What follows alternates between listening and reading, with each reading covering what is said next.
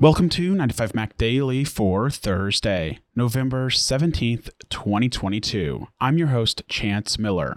On today's show, an all-new app from Spotify for the Apple Watch, Apple's Black Friday holiday promotion has been revealed, and new details on the iPhone 15 switch to USB-C. First off today, Spotify's new Apple Watch app is completely new and improved, with the company saying there are updates to the library interface, browsing, podcasts, and more. The focus on this new Apple Watch app from Spotify is making it easier to access your music and your podcast with an all-new design for the library interface.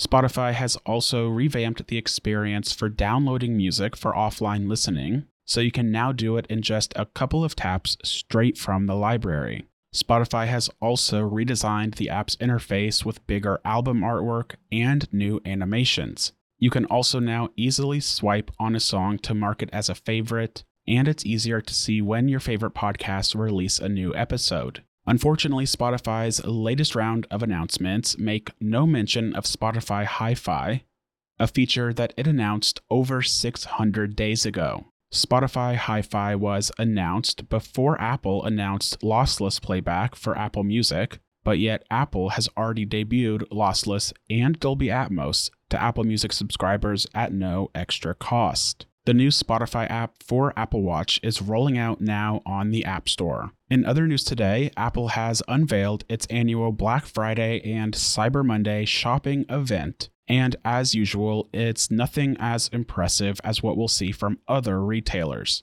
The deals this year are pretty much in line with what have been offered in previous Black Friday shopping events. You can get between a $50 and a $250 gift card, depending on which Apple product you're buying. For instance, customers buying an iPhone 13, iPhone 12, or iPhone SE will get a $50 gift card, as will those people buying an Apple Watch SE or AirPods Pro.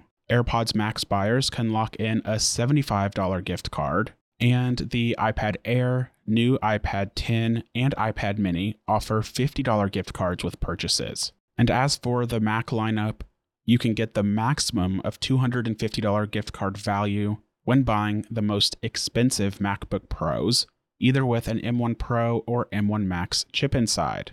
We've got the full breakdown of this Apple shopping event at the link in the show notes below. But as always, you're going to be better off buying from pretty much any other retailer like Amazon or Best Buy to get the best prices on Black Friday.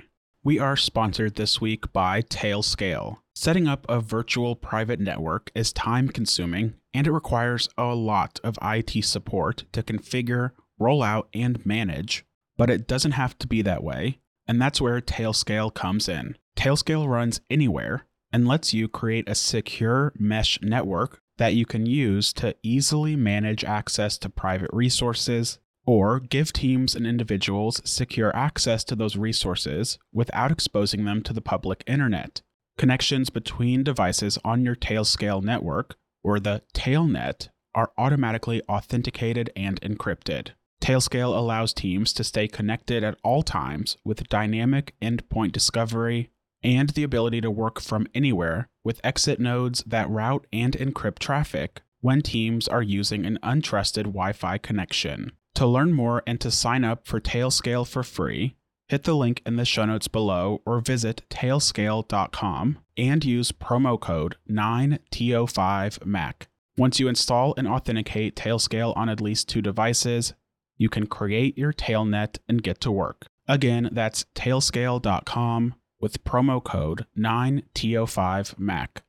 Rounding out today, one of the headlining changes of next year's iPhone 15 lineup is expected to be the switch from Lightning to USB-C. Alongside that change, reliable Apple analyst Ming-Chi Kuo is now reporting that this will lead in a significant increase in transfer speeds, but only for the iPhone 15 Pro and iPhone 15 Pro Max. First off, Kuo says that Apple's plans to switch to USB-C are moving ahead as expected, based on his latest supply chain surveys. Kuo says that the iPhone 15 and iPhone 15 Plus will switch to USB-C, but they'll still use the same USB 2.0 transfer speeds as Lightning. So this means your data transfer speeds will still be capped at around 480 megabits per second.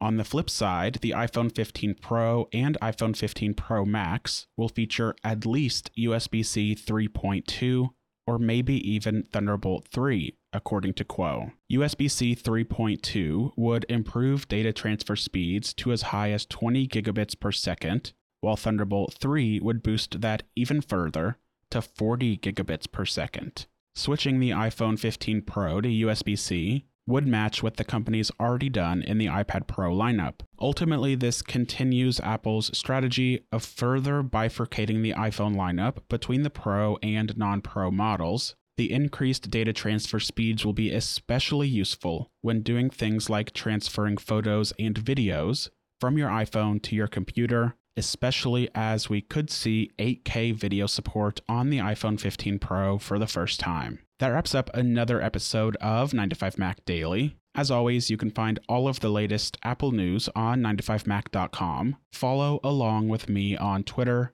@ChanceHMiller, and be sure to come back tomorrow for a new episode of 9to5Mac Daily.